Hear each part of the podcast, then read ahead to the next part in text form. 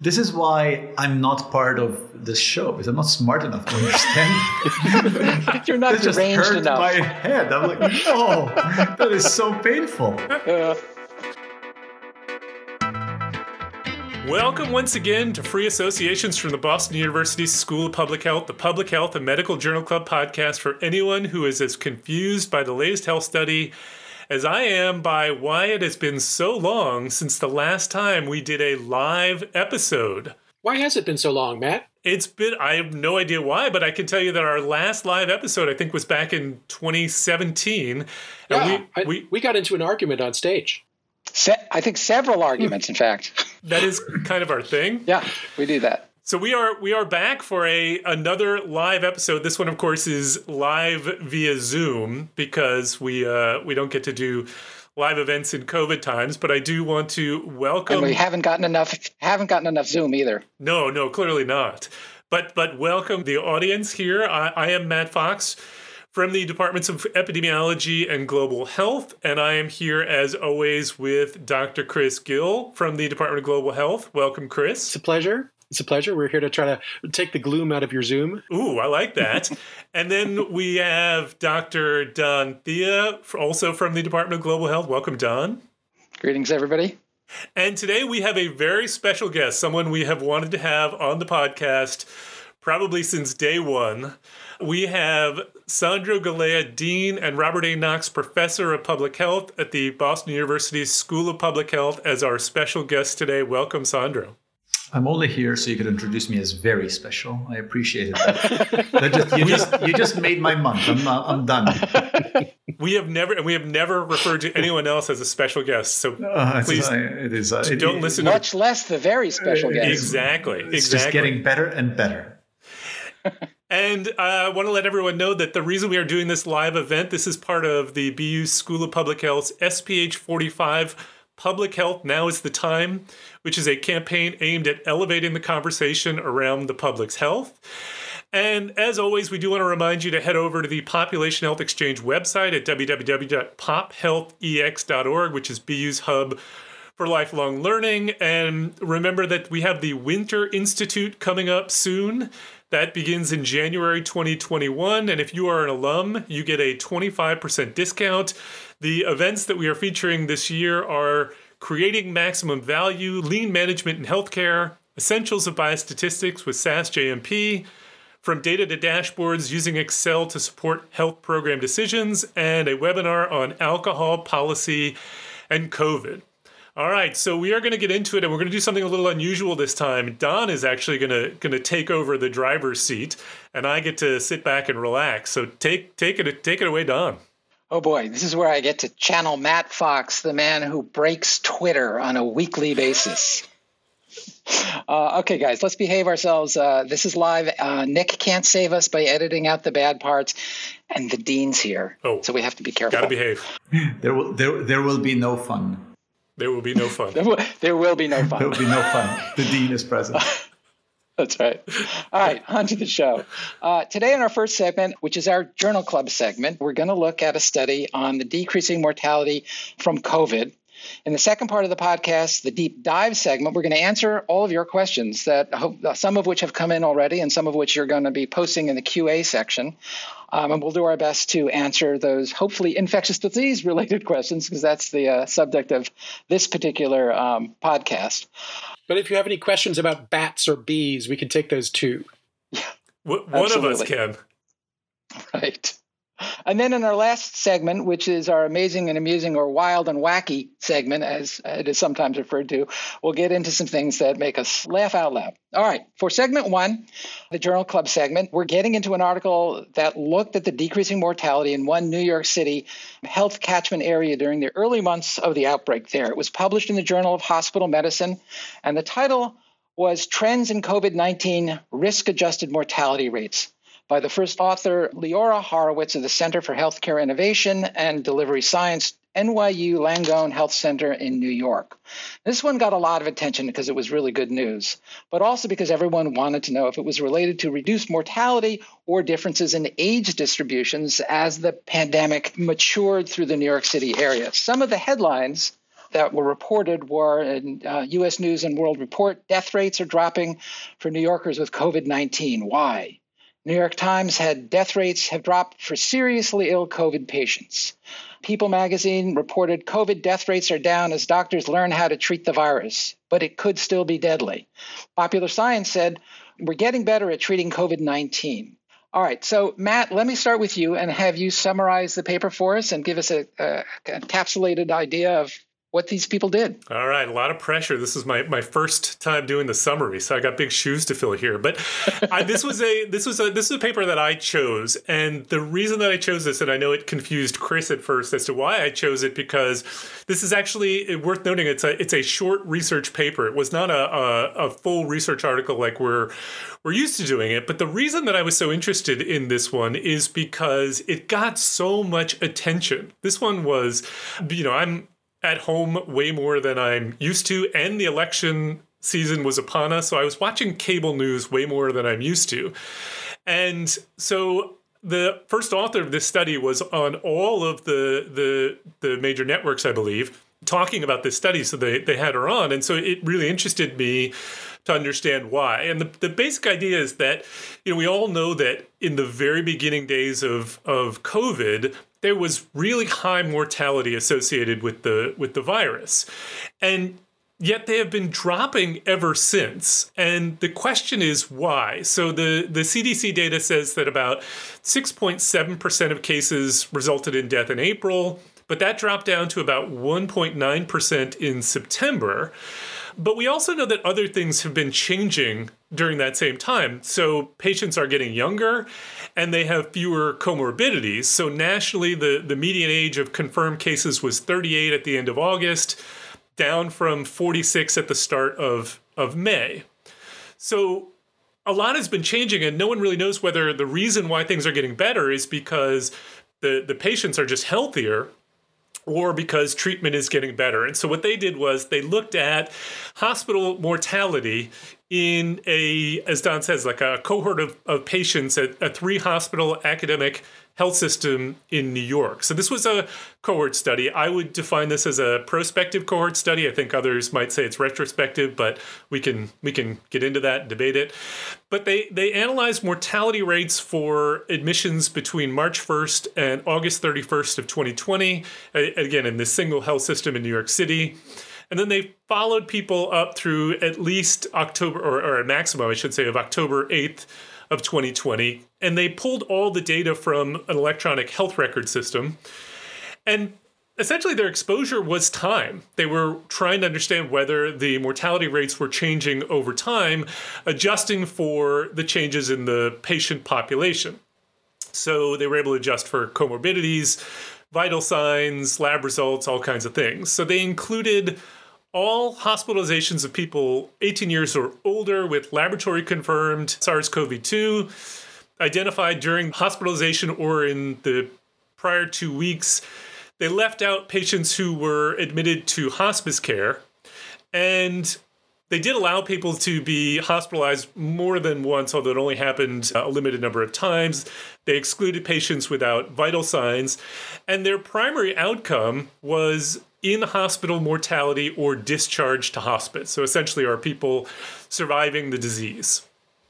So then they were essentially fit a, a logistic regression model for for that outcome, mortality or or discharge to hospice, adjusting for a whole bunch of things that they had from the medical record that they felt were potential confounders. So age, sex, self reported race and ethnicity, BMI, smoking history, presence of hypertension, heart failure, hyperlipidemia, coronary artery disease, diabetes, cancer, chronic kidney disease, dementia, pulmonary disease, oxygen saturation, et cetera, et cetera. And I only go through that whole list to point out that while we may get into a discussion of whether or not there was confounding, they actually did have a lot of information to adjust for. And then they basically fit two different kinds of models one in which they adjusted for time and one in which they didn't, so that they could sort of look for the, the general predictors and then whether or not things were changing over time.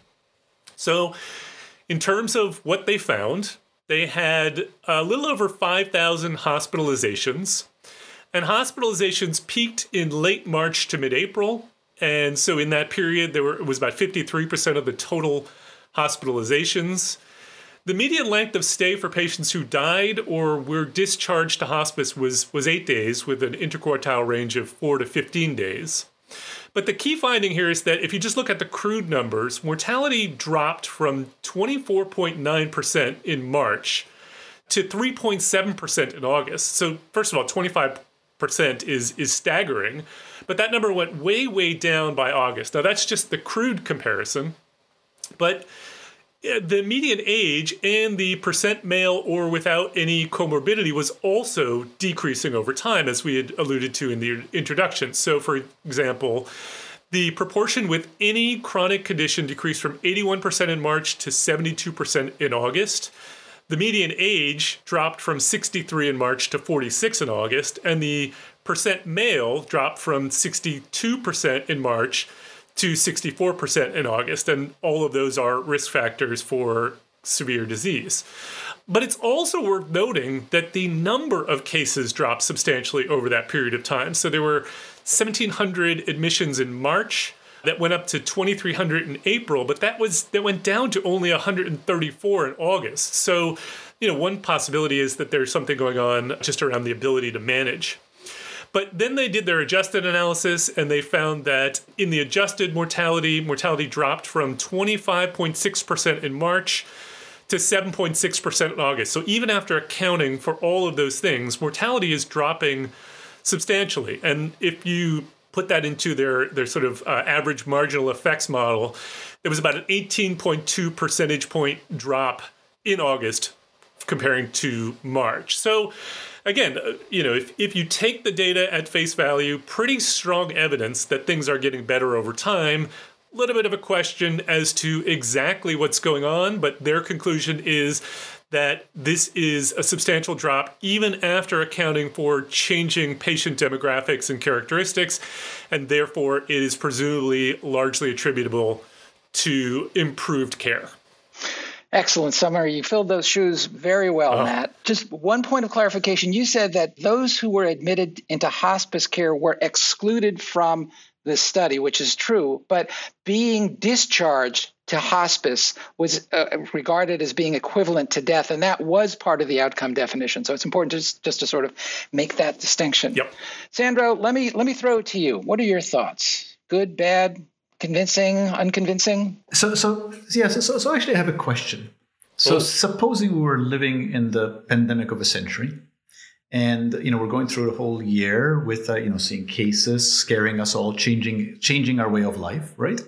And anybody who is not an epidemiologist looking at the curves, and anybody crudely can tell that cases in the second wave nationally are going up, but mortality is going down. This is widely available information on the front page of New York Times every single day anybody really could have seen that cases that the death per cases was down by about a factor of four. So anybody could see that.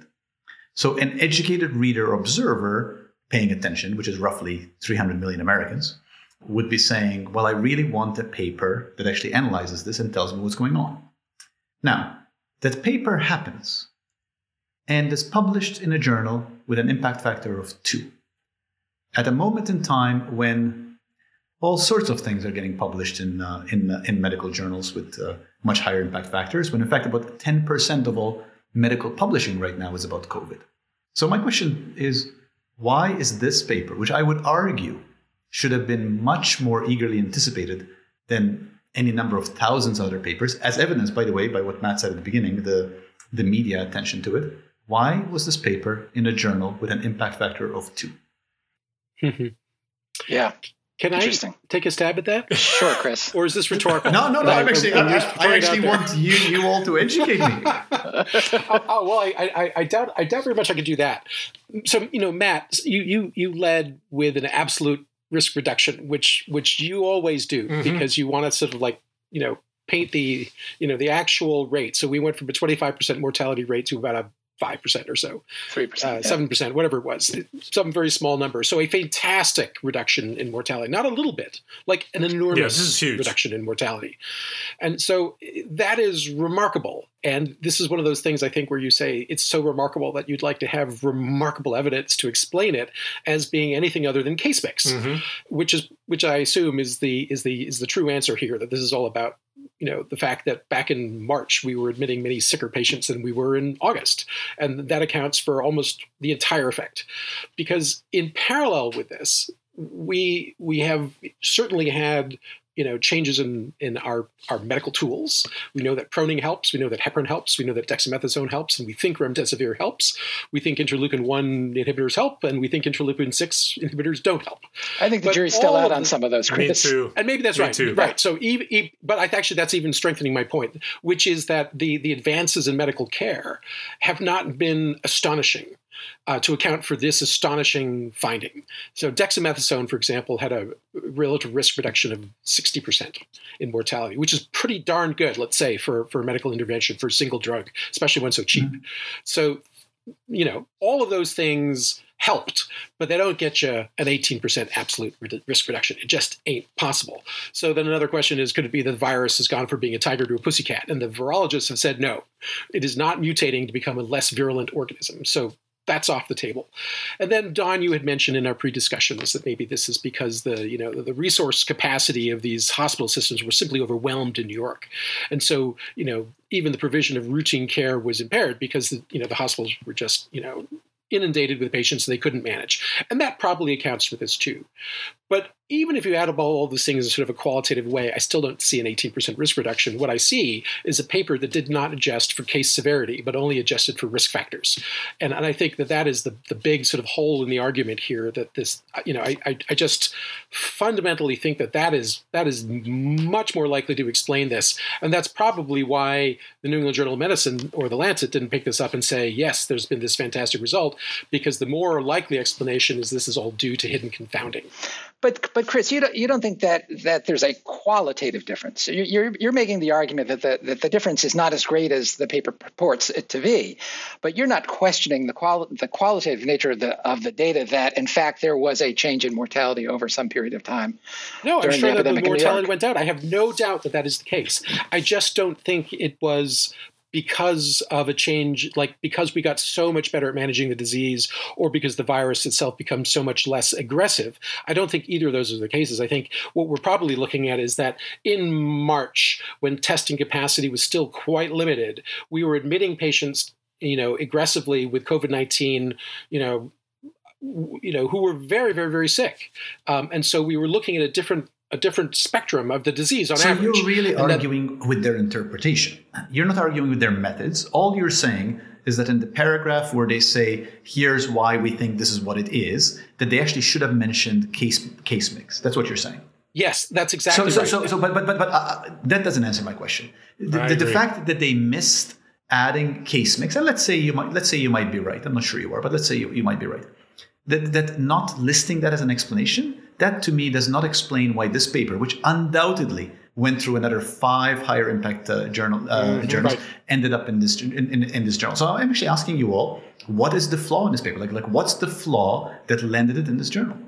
Well, I, am not going to answer that so much as I'm going to go back to Chris and challenge him a little bit here based on your question because I, I agree with you chris i there is something here that's missing and I, I had the same reaction why is this why was this article in a journal that you know I, I would never heard of? It's not my field to have heard of this particular journal, but I've, I've never heard of this journal, and this is the kind of thing that I would expect to be in you know a really high impact correct journal. Mm-hmm. Now, mm-hmm. the reason I went through in detail what they adjusted for is that it strikes me that those things that they have adjusted for, while I would certainly agree with you, don't cover necessarily everything that you'd want to adjust for if you were trying to really equalize out whether or not this is this is treatment. Still, those things should be reasonably well correlated with you know with with with case severity that we should have seen something change in the adjusted analysis. Mm. And and it, there was very little change. And you know one of the things that this paper is missing is is any information on the the quality of the the variables that they were adjusted for and any missing data. We just don't we just don't know that. But right. I, I I wonder about it. I mean, the only clinical data that they provided that was sort of like you know the, the sort of a proxy for for disease severity were D dimers and CRP, CRP levels. So very non-specific markers of inflammatory processes, and in the case of D dimers, maybe that there's some sort of you know sepsis-like syndrome uh, going on. That was it, and that that is not an Apache score. I'm sorry, that doesn't cut it in my view. You know, so if you, if you were if you were mm-hmm. doing a, a sepsis study in the ICU, looking at factors associated with sepsis mortality, you would adjust for case severity using the Apache system, which is very complicated and looks at you know kidney function and liver function, and heart function, and blood pressure and respiratory you know oxygen saturations you adjust for all of those variables to try to come up with a composite measure of how sick this person was rather than just saying diabetic yes diabetic no which you know is a demographic risk factor but tells you nothing about how sick the person was when they walked in well probably were wheeled in on a gurney uh, you know into the hospital. And i think that to me is the is the flaw here along those lines also i think that one piece of information that we, we don't really get a, a good sense of is the frailty of the population we know that this epidemic just ran right through the population people who are in nursing homes and in assisted care and and they mm-hmm. have an extremely high mortality you can make the argument that those those individuals also had the comorbidities which would be kind of an indication that would be parallel to that, and we have that information in this in this paper. But I would like to know, you know, to, to what extent some measure of the frailty of the population that were enrolled in this study early on in comparison to, to later on, because I think what happened was that it's a horrible thought, but the but the very very susceptible population kind of got exhausted early in the epidemic in New York City, and that may also mm-hmm. account for why you're seeing such a high mortality rate in March and April. So that's a and, that, that, that's, that's, a thought that's, a, that's, adjacent to criticism. It's not particularly. It's not different. It's not a completely different. Right? It, it's a case severity, yeah. frailty. What you're both saying is that is that fundamentally the people presenting to hospital were different in, in April than they were in August. Right? That's what, what you're both saying. So I come back to this question, which I would argue it's an important question that mortality is dropped dramatically, and we don't understand why it is. The virologists, as Chris keeps saying, keep being party poopers and keep saying, no, no, the virus is not changing for the better. To which anybody looking at the front page of paper keeps saying, but how is that possible? This paper comes along, tries to show us that, adjusts for a whole bunch of stuff. Okay, it doesn't adjust for frailty and it doesn't adjust for case presentation. Fine. So there could be two words in the discussion. Why is it that it didn't, that when it went to higher impact journals, somebody didn't say just say that and say that that's something that's a possible explanation. But and, and, i'm asking actually because i can figure it out. I actually cannot figure this out why this paper which got a lot of media attention uh, didn't have more scientific attention. To my to in my read i was actually delighted that you chose this paper matt.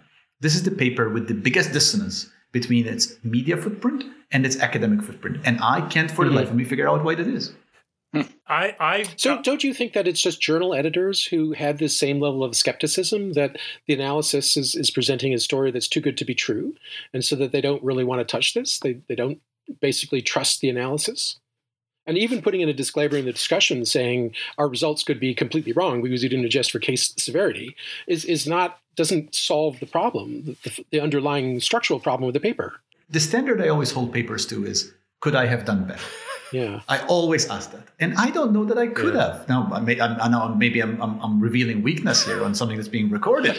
but I look at this and I'm like, you know, I probably could have had a few more disclaimers in the discussion, sure. But I look at this paper, I think for what it is, 5,000 people, large system, this paper does a great job. And by the way, we should we should note that there have been no other papers like it. Now there are many other large systems. Nobody's actually done a better paper. It's not like there's mm-hmm. a, a, a, this is the first of its kind. So, what are we worried about saying this? Now, just to be provocative, are we afraid that it goes against our doom and gloom, fear, fear of everything COVID narrative? like, like this is a paper that pushes against that. Could this potentially be going against that bias? I'm just speculating. Mm, I'm not convinced about that. I mean, it's it's an interesting idea, but I'm not convinced that that the reason is that it goes against the doom and gloom narrative because I don't think at least the, the, you know those of us you know on this in this conversation are disputing that that things things got better.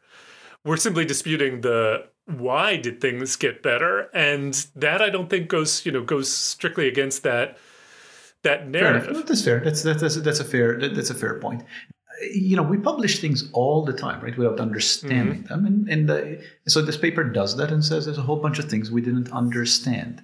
So, so I went when I went through it carefully. I was trying to think of well, what else should they have done? Now, I hadn't thought of the the sort of frailty case presentation. That's fine. I, I, I buy that. That, that, that. that seems compelling. Beside that, though, it's a very straightforward analysis. In some respect, it's a perfect analysis for a general medical journal because mm-hmm. it's it's it's a fairly thin analysis, which is typical for a general medical journal. So, so I'm trying to think through what did the reviewer say that I'm not seeing. I don't know the answer to that, but the one thing that I I was thinking to myself you would you'd want to add here is if you really want to know whether or not it's this is this is treatment related, you would have collected good data on what treatments on treatment, were being used, and Correct. presumably they didn't do that because they they they were not planning this study prospectively. It, it they had the ability to do it after the fact, but I'm not sure. You know, I think the other thing that would that would have been really helpful to, to know about is you know, Matt, Matt went through the number of enrollments Oh yeah. That were very very high in March and then even higher in April and then dropped precipitously.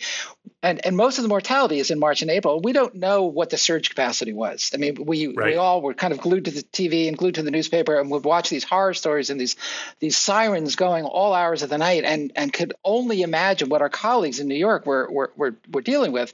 And it, it's entirely plausible that the capacity was exceeded just in, by the sheer numbers of people who who deluged these these these these rooms. And so even the hardy and the and the less frail early on suffered you know mortal events because of that. Mm-hmm.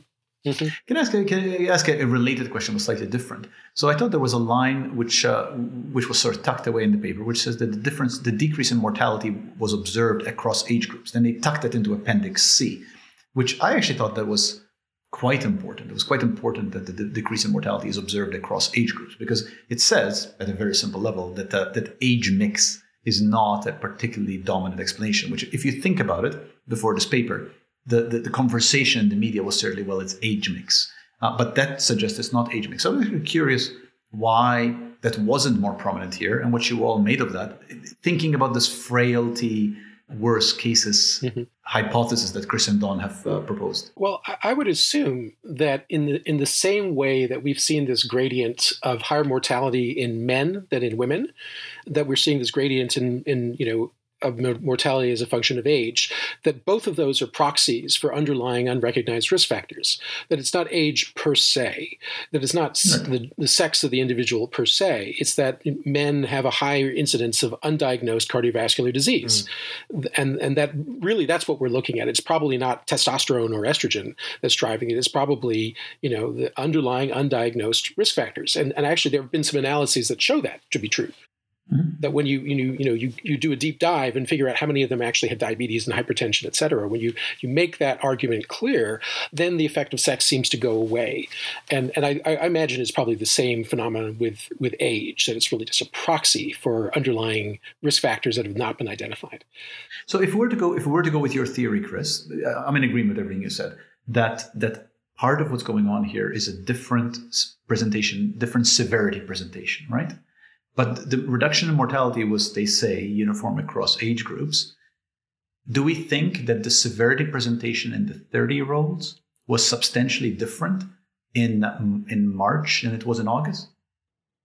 Actually, uh, I think that leads to a question that just popped up in the in the Q and A about this very discussion by Bev Brown, who asks, "What role did silent hypoxia, undetected, in the early stages play in changing mortality? Do people come to the hospital earlier now?" Mm-hmm. I think that that could that could relate to what you were just saying, Sandro, and and we did not recognize that. You know, there's all the all these depictions of people being happy hypoxemics.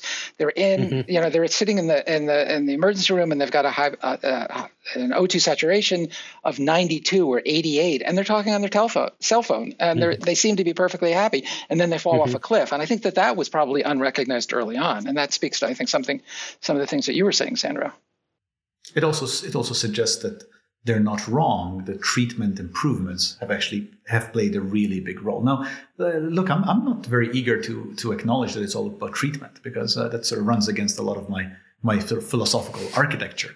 But I, I was pretty convinced when I read this paper that this was largely about treatment that that's what the differences we're seeing. Mm, i, I want to challenge that a little bit because the, the timing of all of this is a little bit suspect in my view. You know, the the seminal dexamethasone reduces mortality paper was not published until late July. And so we're looking at the last month in this series. And so it's coming a little bit late for that to be sort of, you know, I mean, I assume people were using mm-hmm. dexamethasone even before the evidence was clear, but but the, the, the change, sort of like the standard of care had not yet shifted. And that's true of also the, the high mortality rates that we're seeing in March and April and May, when, you know, even then remdesivir was in an extremely short supply and people were still figuring out mm-hmm. that heparin may have an advantage and that proning patients on events may have had an advantage this is all too soon. But then if you look at the like the median ages at, at you know within each of these monthly strata, you see it drop from the mid 60s back in March and April down to 49 in August. And so the the, the spectrum of individuals who are are dying or who are, who are being seen here is has shifted by two decades in four months and and so again that that feels like case mix to me rather than it feels like a like a change in medical you know care which did improve evidently. I mean i'm, I'm sure it did. I would be you know not surprised to see that it, it, reduced mortality by half. It's just that we're looking at a 90% reduction in mm. mortality.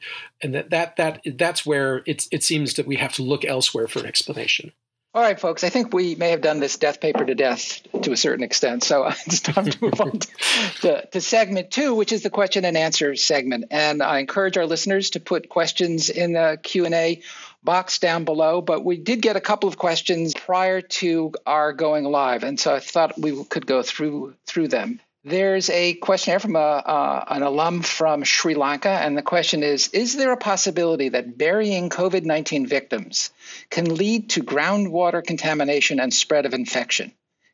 First part Are you aware of any research studies that have looked into this? Sri Lanka requires all COVID 19 victims to be cremated due to concerns that hmm. burial would lead to groundwater contamination.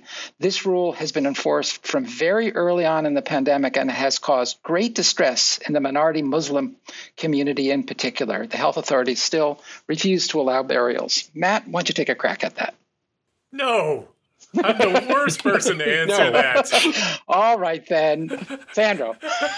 No, no, no. I, I, was actually waiting for Matt's okay, answer. Chris, no, no, no, but, but, I mean, I mean, I mean, let me just say one thing about it, and I'm sure Chris, Chris actually has an answer. But you know, I, I do worry about. Uh, uh, about things like this that have happened in COVID in countries all over the world, right? That that, uh, that relatively arbitrary decisions have been mm-hmm. made that are that, that have come from a place of fear that, that that are fundamentally at odds with values that people hold mm-hmm. really dearly. And mm-hmm. and I mean, hearing this, I, I, was not aware about this was Sri Lanka.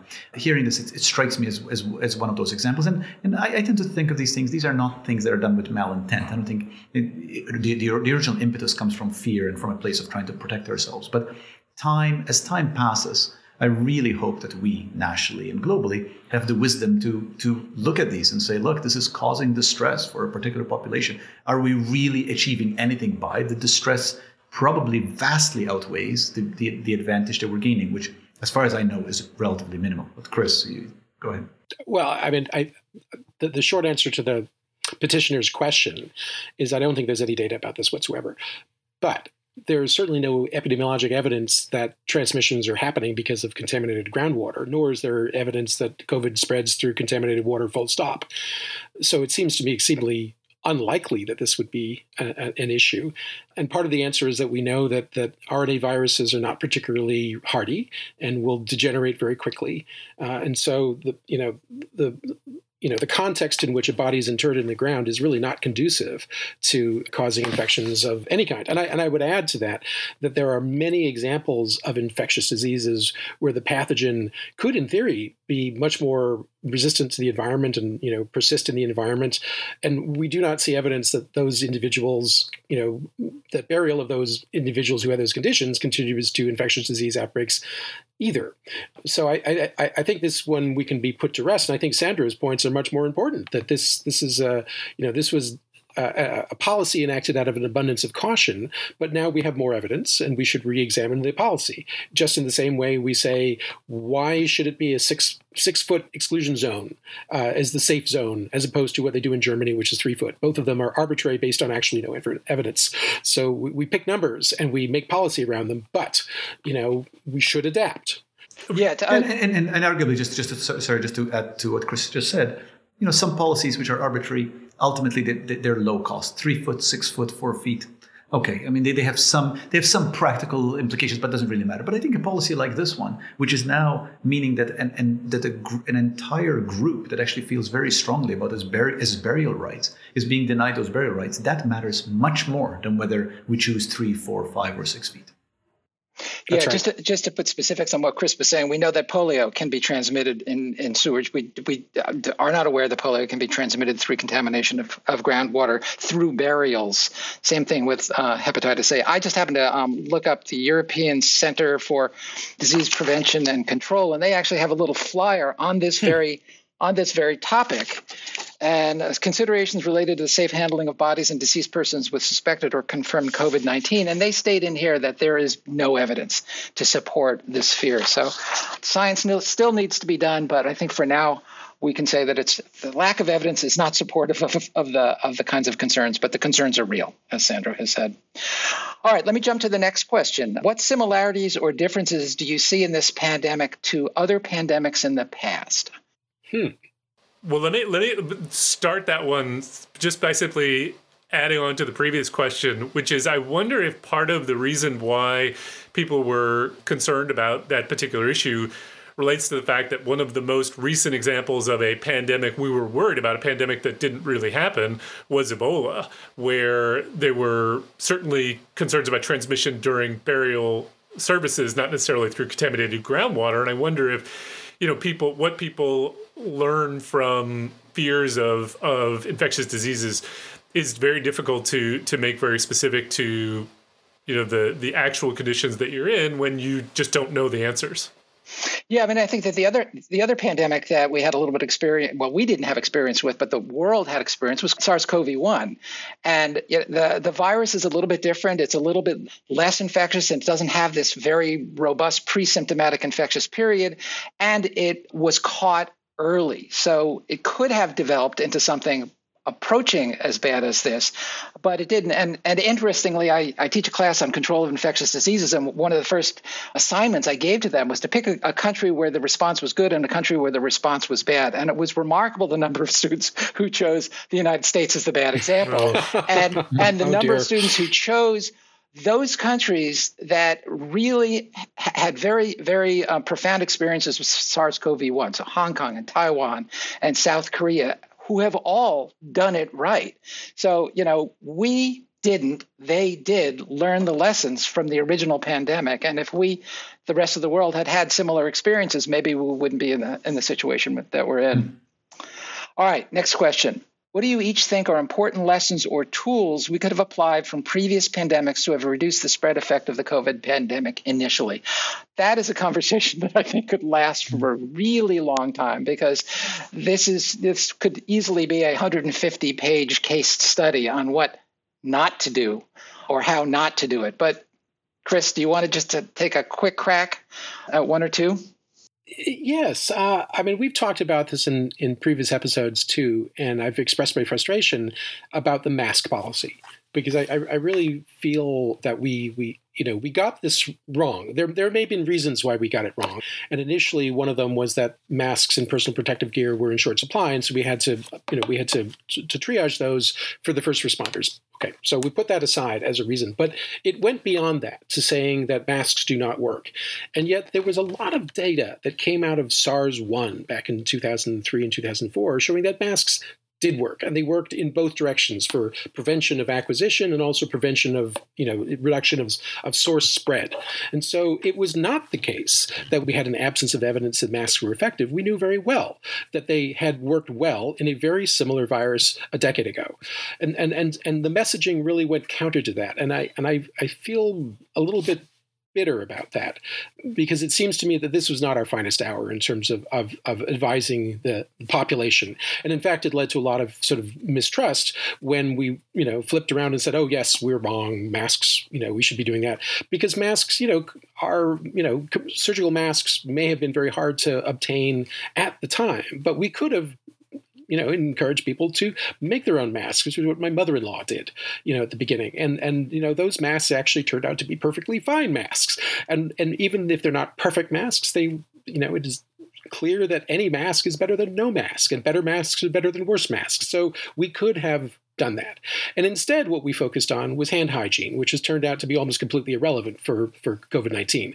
And, and again, the messaging there was odd because, you know, we talk about the importance of hand hygiene for respiratory diseases ad nauseum, but there is, in fact, very little evidence that hand hygiene matters for respiratory diseases, for most respiratory diseases. And so, you know, yes, you know, the hand hygiene recommendations were done out of an abundance of caution and because there's not a huge opportunistic cost. Fine, but why would we not apply that exact same logic to considering whether the you know this disease was spread by aerosols and apply an abundance of the caution and say until we know better, wear a mask, and yet we didn't, and so it feels like there was a, a massive sort of disconnect there in terms of how we approached this from a public health recommendation standpoint.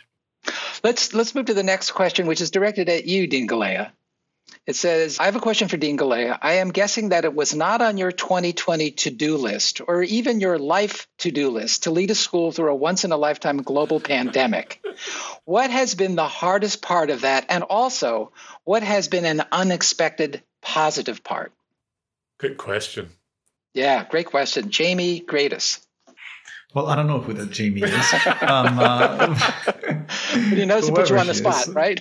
yeah uh, you know, I think the, the hardest thing is, is, very straightforward. It's um, no, no, it was absolutely not on my life or 2020 list at all, and I would like not to go through it at all. I, I think anybody who has any leadership position in of any scale, it, who takes it seriously, you feel very strongly the responsibility to keep the community safe and whole.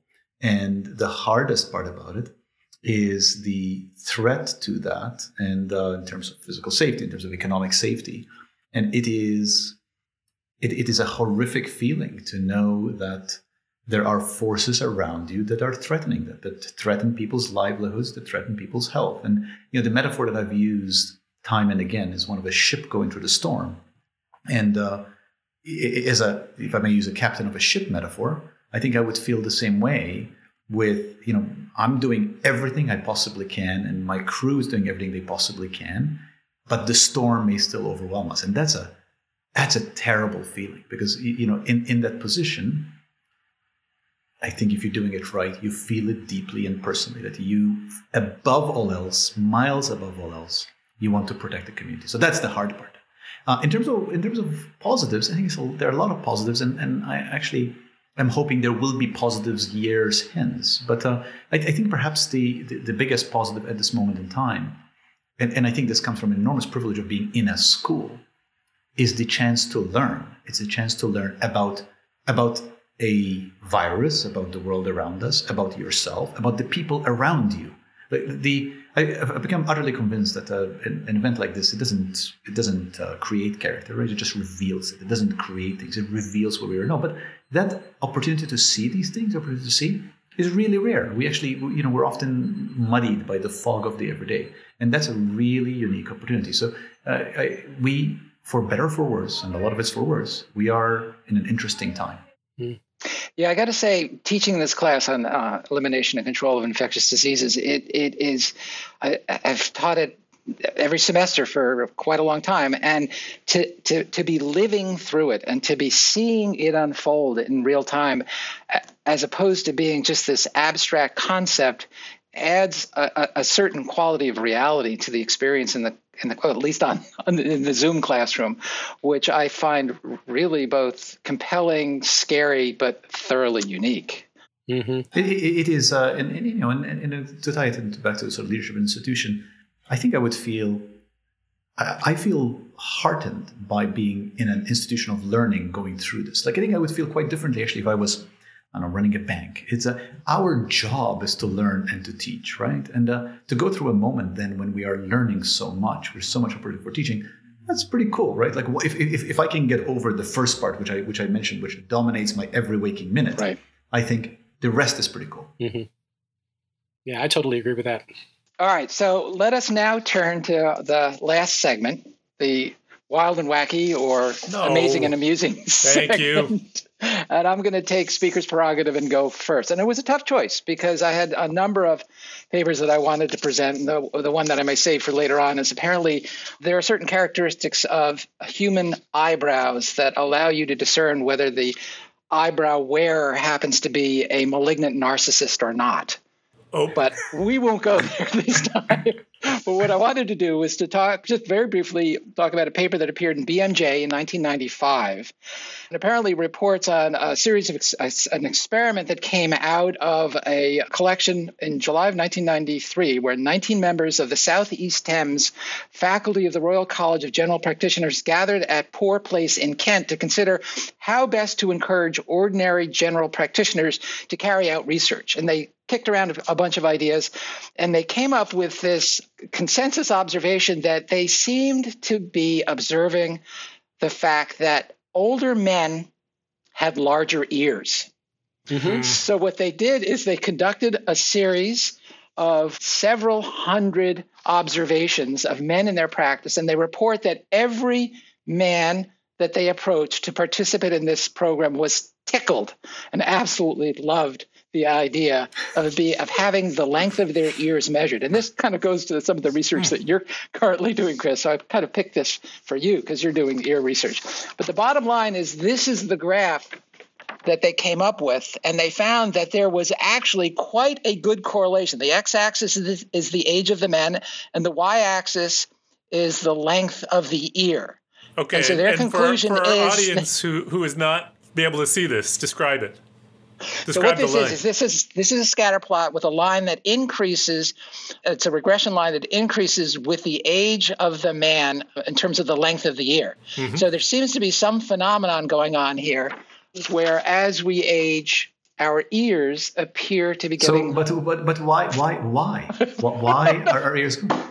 So, so does the fact that we don't fully understand why mean it should be published in a, yes. in a low impact factor Absolutely. journal? Absolutely. It was a, it was a BMJ. See, this paper, BMJ. this paper wasn't the BMJ. Well, the paper we're discussing wasn't. No, but Sandro, I rest but, my no, case. But Sandro, this, is, this, is the, this is the BMJ Christmas edition, which is well known. Ah, ha, ha. Oh, that is that is a life aspiration. Yes, I know. Absolutely. Like an Ig Nobel Award, right?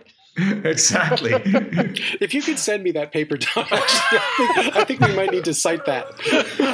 yeah, they didn't measure width or depth, just length. Just length. Well, right. I mean, the, the, the, the, wisdom that we had acquired was that the fleshy part is what elongates, but the cartilaginous part is pretty static. Oh, so sort of uh, gravity so I'm curious effect. whether they actually looked at that. You know, the dangly bit. Yeah. You know. All right, Matt. What did fantastic. you go? All right, so I'm I'm going back to a well that I have gone to once before in the sense that this is this is going to echo something that I did before. And the reason why I was so excited to do it again, essentially, is because it echoes something that I did on our last live event. And this was totally coincidental, but once I found it, I knew this had to be my amazing and amusing for this time. So this was a um, it was put out in a tweet by Maarten Van Smeden, who's a, a great follow on Twitter for all things misclassification and and epi methods. And Maarten published a tweet in which he gave a, a screenshot of his new paper. The title of the paper is Things That Cannot Be Published as a Preprint, a Hitchhiker's Guide. He is the sole author on this paper, and it was published in the Journal of Important Science Things, which is to say, it was not actually published, but he put it out there. It, it looks, you know, I mean, it's it's set up like a like a, a, a real paper, and I'm going to read you the abstract. It says Preprints are an efficient way of communicating scientific results to the other scientists and public faster, cheaper, and without paywalls. Now that preprinting of research articles before peer review has become the new normal, the question arises what are the barriers that prevent a scientist from publishing a preprint of an article? In this article, I describe a complete list of things that cannot be published as a preprint. This work has important implications that are immediately obvious to the reader. I'm now going to read you the paper. The paper says a complete list of things that cannot be published as a preprint. Nothing. that is the paper. Isn't that one of those logical, uh, like uh, paradoxes? Yes. Yes. Anyway. This is why I'm not part of this show because I'm not smart enough to understand. You're not deranged that just enough. hurt my head. I'm like, whoa, that is so painful. Uh, I just like that the I don't think the abstract is longer than the entire article. That's what I want to yeah. publish someday. All right, Chris, it's yours. All right. Well, I'm gonna I'm gonna talk about something that has precisely nothing to do with science or public health whatsoever. But I but it, it amuses me so much that I wanted to I wanted to take the opportunity to talk about it anyway, because we have just gone through what I would call a titanic battle of, of mega egos, i.e., the U.S. presidential election, and I, I I want to comment on a an upcoming anniversary of a Titanic ego, which will be on December 17th of this month. And for those of you who don't recognize that date, it is Beethoven's birthday. Mm. Uh, it, this is going to be his 250th anniversary of his birth in 1770. Now, Beethoven was this sort of fascinating character, but one of his many qualities was not his charm. He he was a difficult, vindictive, complicated, narcissist. Know, bristly narcissist. Right? he never got married. Big eyebrows. And, uh, there was probably a lot of reasons why. now, back in the the Beethoven day, you know, they had obviously didn't have recordings, so everything had to be done live. And so, you know, composers like Beethoven not only made themselves famous by, you know, writing great pieces of music, but they also made them famous by doing fantastic things on stage themselves to show off their own personal virtuosity. Much in the same way as like we see sort of like, you know, musical duels in the in the, the modern era, like, you know, Buddy Rich and Gene Krupa with the jazz, you know, with the, the, the drum battles that they used to do. So back in the day, they would do Uh, you know, improvisational battles to sort of show off their prowess. Now, around this time when Beethoven was, I guess this is around the 1800s, very early in the 1800s, probably 1801 or 2 or 3, right before Beethoven had written his third symphony, the Eroica Symphony, there came along this sort of upstart guy called Daniel Steibelt, who was sort of, you know, very flashy and uh, had acquired this this uh, reputation as being a fantastic improviser. And he also had a had a wife who was very beautiful and played the tambourine and danced. And so there was sort of a, a visual aspect to, to Steibelt's performances. And he made his way to Vienna, where Beethoven was basically you know had sort of set up shop, and this was his town. And Beethoven was very put out that Steibelt was coming to basically eat his dinner. And so Steibelt had had come and given this quintet performance with his that that uh, featured this very complicated cello bass line, and so at the the the court of one of the princes that was Beethoven's chief sponsor, I guess, if you will, Steibelt was invited to give a, a, a, piano improvisation. And he did this by taking the cello part from his quintet and playing it on the piano, just the, you know, the first opening notes, and then improvising on it in sort of a Titanic way. And, and uh, observers at the time suspected that he kind of not really improvised it, but had actually planned the improvisation long in advance. But nonetheless, it was a spectacular feat, and he got you know rapturous applause from this. So then it was Beethoven's turn to do this, and so Beethoven, you know, got up and he took the the piece of piano of of, uh, of the cello part that Steibelt had dismissively thrown on the floor because he was going to do it from memory because he was so good, you see, and he picked it up and he put it on the on the piano music stand and then turned it upside down and then proceeded to improvise on the first several notes of, of the cello line played upside down and backwards. And then he improvised on that and blew everybody away. And so Steibelt, you know, reputedly never came back to Vienna and sort of slunk off with his tail between his legs because he was so humiliated by this, and Beethoven really proven himself. But Beethoven, being a complicated, vindictive, uncompromising man, shall we say, was not yet finished with his revenge against Steibelt. And so when he wrote the Eroica Symphony, and I'm going to play this, uh, just a short excerpt. So I'll, I'll, just describe to the audience what, what you're going to hear first of all, which is this is the fourth movement, the final movement of the third symphony, the Eroica Symphony. And it starts with this fantastic sort of explosion of noise from the violins where they go, and there's a big sort of like climactic bravura of, of, of, noise.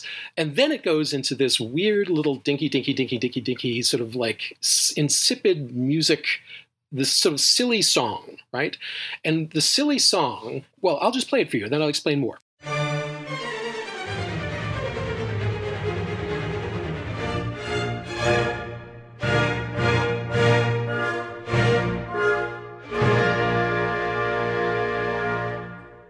great, right? It's fantastic.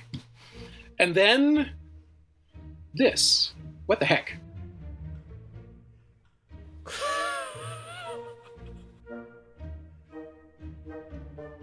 it's a child song.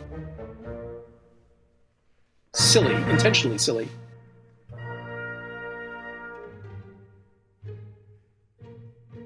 Okay, now the interesting thing about this and the denouement to the story is that that silly song that he plays there is the opening phrase of the upside down and backwards cello line that he improvised on to humiliate Steibelt.